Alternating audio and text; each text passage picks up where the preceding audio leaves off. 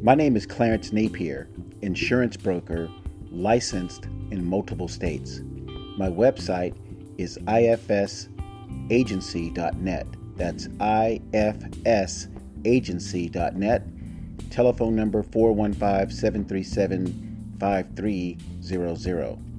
Today's episode is about supporting the dental industry, and I'm talking about the independent dental practitioner who has not joined a dental service organization or DSO.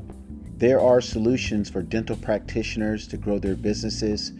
And of course, what I see as an insurance broker, I see a lot of independent contractors that need dental services.